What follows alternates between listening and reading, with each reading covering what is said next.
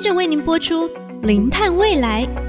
本节目由联发科技教育基金会赞助。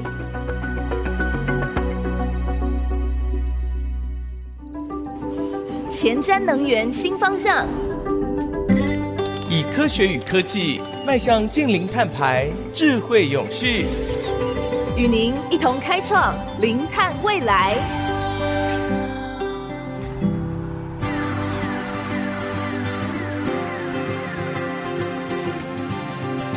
各位听众，大家好，这里是 IC 知音竹科广播 FM 九七点五，欢迎收听《零碳未来》节目的播出，我是主持人贾欣欣。我们在前面也为大家邀请到李玲玲老师，有跟大家聊到 NBS。那当然，本身大自然就有强大的一个固碳能力。只是在人为过多的开发情境之下，许多的生态系已经失去它的功用。那当然，自然解方 NBS 其实它是透过一个保护、修护与永续管理，让自然生态恢复它本来的平衡和功能。既有生态自然的永续管理跟应用，除了减碳以外，人类也可以获得其他油气、观光等功能。好，今天我们还要继续再跟大家聊聊，企业在这方面是不是有机会利用 NBS 来达到近邻？欢迎今天的来宾，也是中兴大学森林学系的刘婉玉刘老师。刘老师您好，呃主持人贾博好，那观众朋友大家好。是啊，我知道 刘老师最近真的非常忙，因为近邻的议题啊，真的是在整个企业或者是在政府部门，其实是非常关注的议题啊。那我想就是说啊，就老师您在啊这个企业界的观察，或者说你接触外界这么多哈，现在台湾的企业面对近邻的议题，他们大概都采取怎么样？这样的一个策略，他们到底有没有碰到什么问题？对，没有错。其实企业现在有很大的碳压力跟碳焦虑哦。对，为什么呢？因为呃，其实过去二三十年，企业非常的熟悉呃节能减碳。好，那节能减碳包含了二节三减啊，节水、节电、减排、减废跟减毒，这个企业都会。然后也做了很久，也很熟悉。可是今天突然抛出一个议题，说要减碳哦，那这个减碳又要净零，那到底净零是什么？所以这个净零其实就是大家非常的陌生的议题哦。到底是不是真的碳排放量要等于零？哦，其实所谓的净零不是等于零，而是你要碳排放减掉碳吸收等于零。所以这个碳排放怎么减少？这个大家都会哦，那也都会做。但是要怎么增加碳吸收？我觉得这是一个最大的困难点哦，因为很多的企业。不知道要怎么做碳吸收来达到净零，所以呃，我觉得现在企业真的压力很大，也很焦虑。是 是，你刚才提到 有碳的压力，有碳的焦虑，哇，那啊、呃，他们不知道怎么做。那么现在有一个，就是过去几年哦，啊，联合国还有国际上特别有提到这个所谓的 NBS 了，哦，那 NBS 这种自然解方，是不是也在请刘老师帮我们这复习一下？这我们虽然有之前有访问过了啊，但是。从刘老师的口中，您认为的这个 NBS 到底是什么？好，我想要从这个“净零”两个字来谈起哦。其实，呃，什么叫净零排放哦？净零排放当然就是碳排放减掉碳吸收，等于零。碳排放怎么减少？这个很熟悉哦。但是碳吸收怎么来做？基本上会有两种做法。好，第一个做法呢，就是。工程技术为本的碳捕捉，哈，所谓的 science-based solutions，或者是 technology-based solutions，啊，就是利用工业制成的生产过程当中，我们想办法利用一些机器、一些厂房、一些设备去捕捉大气当中的二氧化碳。好，那这种技术呢，有个很大的问题，就是说我们必须要去可能用能源、用电运转才会去捕捉碳，所以这一种我们称为工程或是技术为本的。那这是第一种，好，那第二。第二种呢，就是自然为本。所谓自然为本 （nature-based solutions），就是大自然界有一股神奇的力量，你不用给它能源，也不用给它电，它自己会去捕捉大气二氧化碳，把它储存在体内。所以，这个自然为本的解方为什么最近会这么的红？其实它不是一个新的东西哦，它其实是在二零零八年世界银行就已经有提出这样子的名词。那这个名词过去只是一个呼吁、一个口号、一个倡议，也就是我们利用一些自然界的方法，哈，所谓。solution 方法来解决气候变迁的问题。那过去只是稍微提了一下，然后大家认为它好像是一个社会公益或增加生物多样性的东西。可是今天我觉得对企业来讲不太一样了。它除了能够来解决气候变迁的问题之外，同时也能够解决环境的问题，所以才很多人认为说，哇，原来 NBS 好像可以帮助企业来净零，所以最近就变得非常非常的红哦。那大家很多的企业也问我说，哎，老师，那个自然为本解方要怎么来做？对，以企业的角度，我要怎么拿这个呃所谓的自然为本解方来落地？到底要怎么来做？那这个做完之后，我要真的可以减碳哦，哈，因为减碳才能够对企业有实质的帮助嘛。那我们都会希望说，这个自然为本解放，它不是社会公益而已，它除了能够来达到环境价值的增加，就是环境会变好之外，其实也能够来帮助公司减碳。我这边就举几个例子好了哈，嗯、就是比如说自然为本解放，大家想到的是什么？能够减碳，大家想到的是种树，对不对？哦，就是所谓的最直接的，对，最直接的方式哦，就是我们种树。那种树当然是一种方式，我们称为绿碳啊，森林碳汇，我们就是一种绿碳，它就是 nature-based solutions 的一种，NBS 的一种。那这个种树为什么会可以减碳？主要是因为树呢，它就是一个植物。那我们知道植物都会行光合作用，嗯、那光合作用的过程就是会吸收大气二氧化碳，然后把它储存在体内，然后排出氧气。所以各位会发现哦，其实有树的地方空气都特别的好，也特别的清新，因为它的氧气的浓度比较高，嗯、二氧化碳浓度比较低。你会觉得好像是一个有森林浴哦，就是说能够让比较身体比较健康的一个环境。那这个呢，其实种树它就是可以来减碳，因为它可以吸碳嘛，所以这是一个方式。嗯嗯、那第二个就是土壤啊，土壤碳汇，土壤它不是行光合作用哦，土壤它其实是一个。提供了一个仓库，它里面有非常多动植物的尸体。那动植物的尸体里面含有有机质，有机质里面含有碳啊，所以土壤也提供一个仓库，能够把一些碳固定在里面。嗯、所以土壤碳汇我们简称为黄碳，它也是 nature-based solutions 的一种。那第三种就是蓝碳，我想呃，应该是之前的节目应该已经有对于蓝碳有做过解释。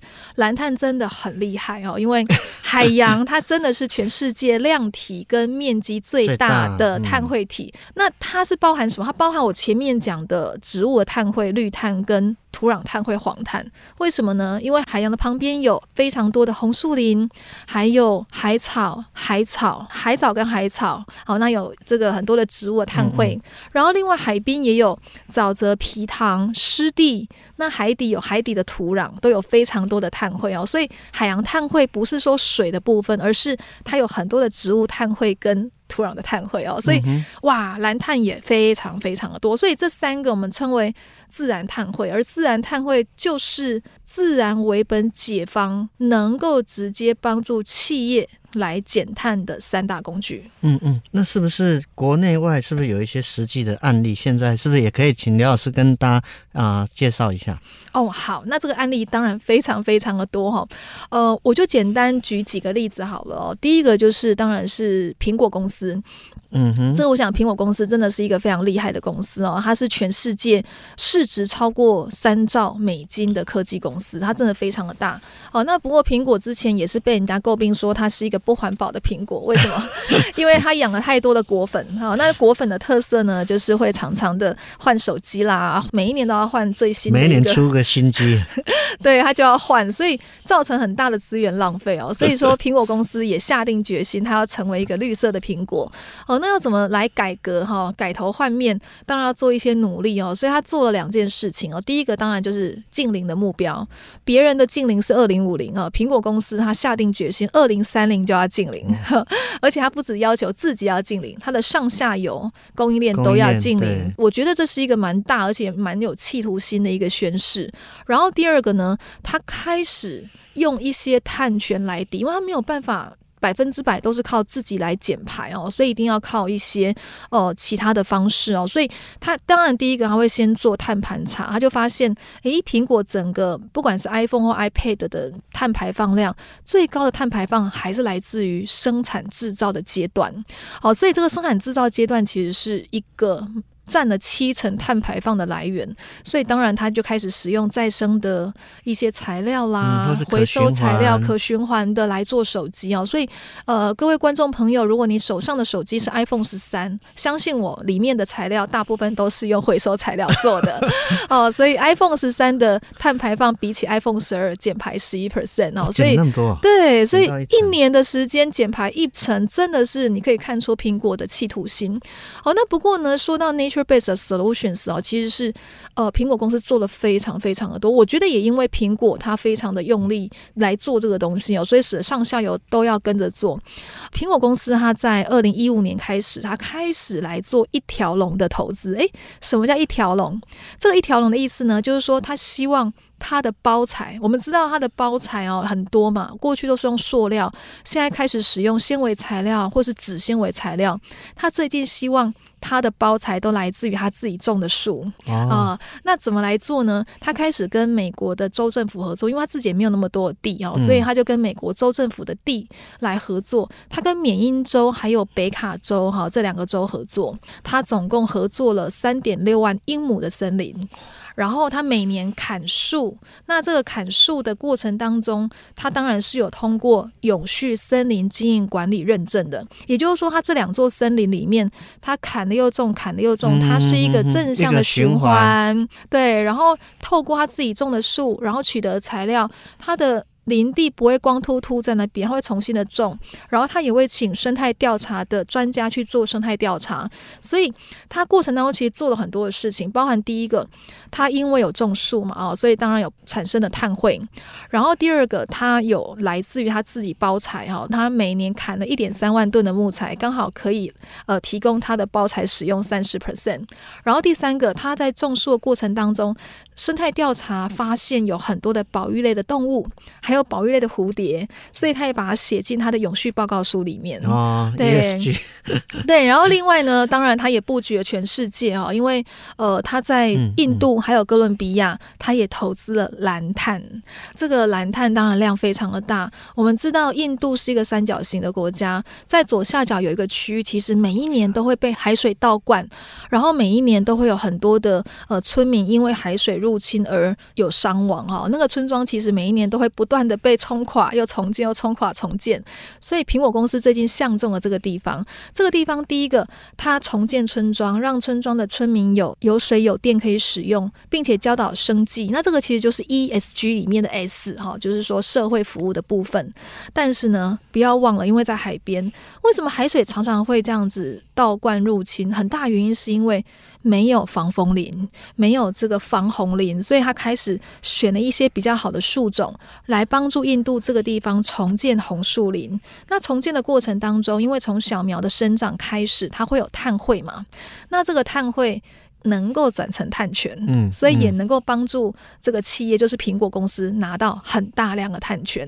所以我认为这是一个更好的结果。就企业来讲，它除了赢得碳权之外，他也赢得了社会形象，然后也赢得了呃所谓的 ESG 的效益。然后就印度来讲，其实也有相对应的村民，就是减少这个因为气候变迁所导致的一些负面的冲击，也让这边的村庄重建，并且更有韧性哦。所以其实这样的例子，我就可以呃提供给各位观众朋友参考。是，我想我们节目啊，先进行到这边啊。老师刚才提到这个。苹果的一个案例，还有针对这个 NBS 它的这个自然碳汇啊，为什么这么重要？其实是因应我们整个全球要在二零五零达到净零的目标，各国都是非常的努力在朝这个方向在走。不仅是各国的政府，连企业也都拼命的往前冲哈。那当然，我们先休息一下，待会再继续请刘老师跟我们分享国内是不是还有其他的一些案例。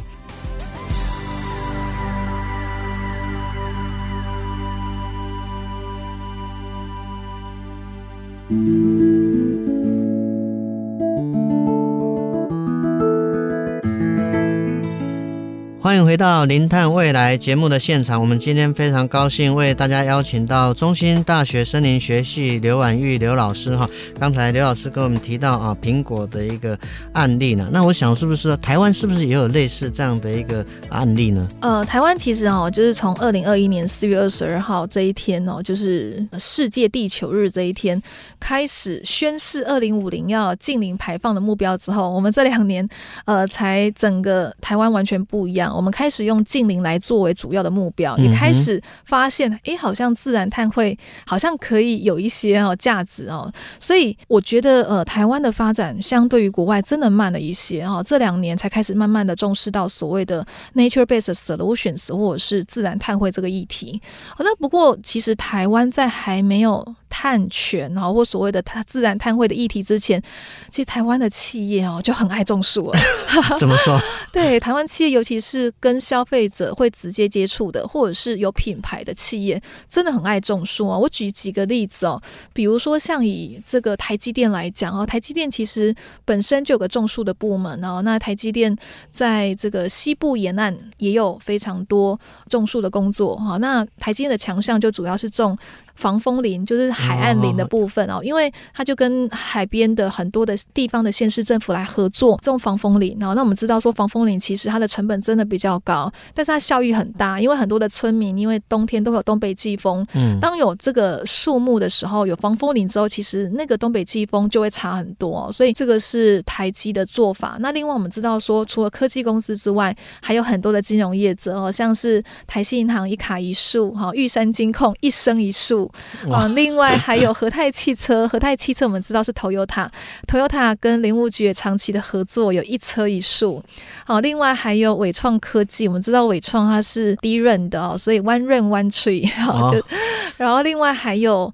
呃，有很多的公司哦，像我们知道说 Uniqlo 啊，它当然是衣服啊，就是服装的业者。那最近呃，各位观众朋友，如果有走进那个 Uniqlo 的门市啊，你走进去，你就会听到广播说，那我们最近 Uniqlo 跟林务局有合作造林。那这合作造林呢，就是你买多少钱的衣服以上呢，那我就帮你种一棵树。哦，所以你会发现哦，其实大家哦，就是说各个知名的企业，其实都是利用种树的工作来提升呃他们企业的形象，嗯嗯，好，那我常讲啊，我们过去讲的是 CSR，这个 CSR 其实是已经是旧的名词了，我们现在讲的是 CSV 哈，所谓的 CSV 讲的是 Create Shared Value。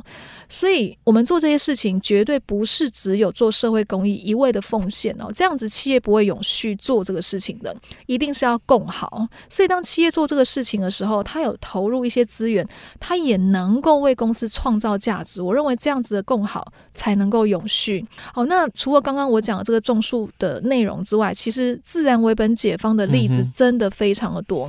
以农业来讲，各位知道石虎吗？啊，石虎是在。这个苗栗啊，苗栗有非常多的石虎。那这个石虎，那各位可以想一下，如果您是科技公司哈，那你要怎么做？那最近有很多的科技公司啊，我就不讲哪一家了哈，它就是有跟苗栗的一些田哈，就是农田有合作。因为我们知道石虎所栖息的地方，其实也包含了苗栗的一些农地。那这个农地，我们知道农民都会放很多的农药，很多的杀虫剂。很多的化肥，那这个石虎如果吃了，可能有害身体健康。好、所以要怎么来做呢？那这个科技业可能就会希望这些农田就不要用农药，不要用杀虫剂，用自然农法。自然农法。可是自然农法就会让这个农田的产量会变少。人要吃，虫要吃。对，那那这个产量变少，当然就会让农民的收入下降。所以这个科技公司直接包下整个农田。那这个农田呢，就是用自然农法，也许产量少。但是无毒又有机，我们就称为石斛米，他就把它包装出一个 logo，、哦、一个品牌叫石斛米。所以说石斛米反而就是更有特色，它价格更高。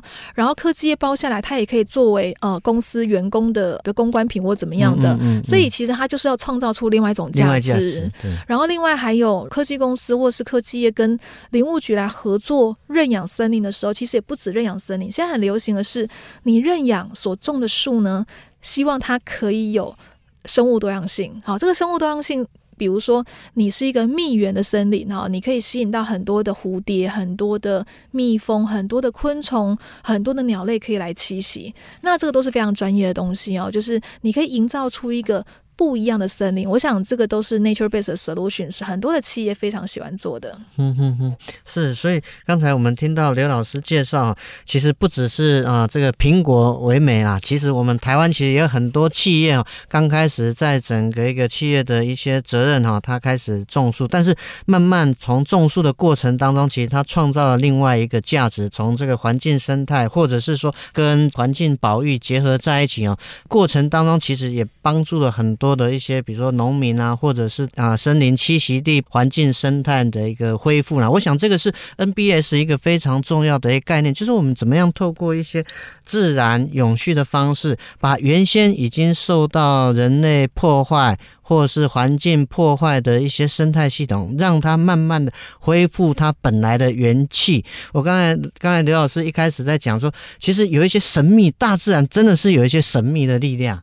这个神秘的力量，其实它在这个自然的一个啊生态服务的过程当中，还有在它在大自然当中，比如进行这个光合作用，其实就是产生氧气，它就吸收二氧，它是一个很自然的一个过程啊。那它就能够在我们啊面对现在整个排碳趋势之下，怎么样去减少地球发烧的程度？其实最重要，当然还是要透过减碳。但是老师也提到，我们再怎么努力的减，还会碳排嘛？人活着其实。就是会产生这个碳排嘛？是的，对，所以怎么样去透过其他的方式，透过碳汇来让我们努力减少差一点点那个部分。我们利用这些自然的碳汇 nature base 的碳汇，来达到我们净零的目标。我想这个是我们啊愿意一起看到政府、看到我们国家的企业，乃至我们每一个人都可以一起努力的目标。我想今天呢，我们非常高兴邀请到国立中心大学森林学系的刘婉玉刘老师啊，今天跟我们啊讲到这个 nature base 的一些啊国内国外的案例，以及非常有趣的一些议题啊。那我们的节目呢啊就进行到这边了。在我们的官网 AOD 可以随选随听了，并且已经在啊 Apple Podcast、Google Podcast 都已经上线了。欢迎我们观众搜寻“零碳未来”四个关键字，并且要记得按下订阅，才不会错过我们每一集精彩的节目。节目进行到这里，感谢大家的收听，我是贾欣欣，下周同一时间我们再会。本节目由联发科技教育基金会赞助播出，联发科技教育基金会。邀您一起响应净零碳排，以知识驱动更好的未来。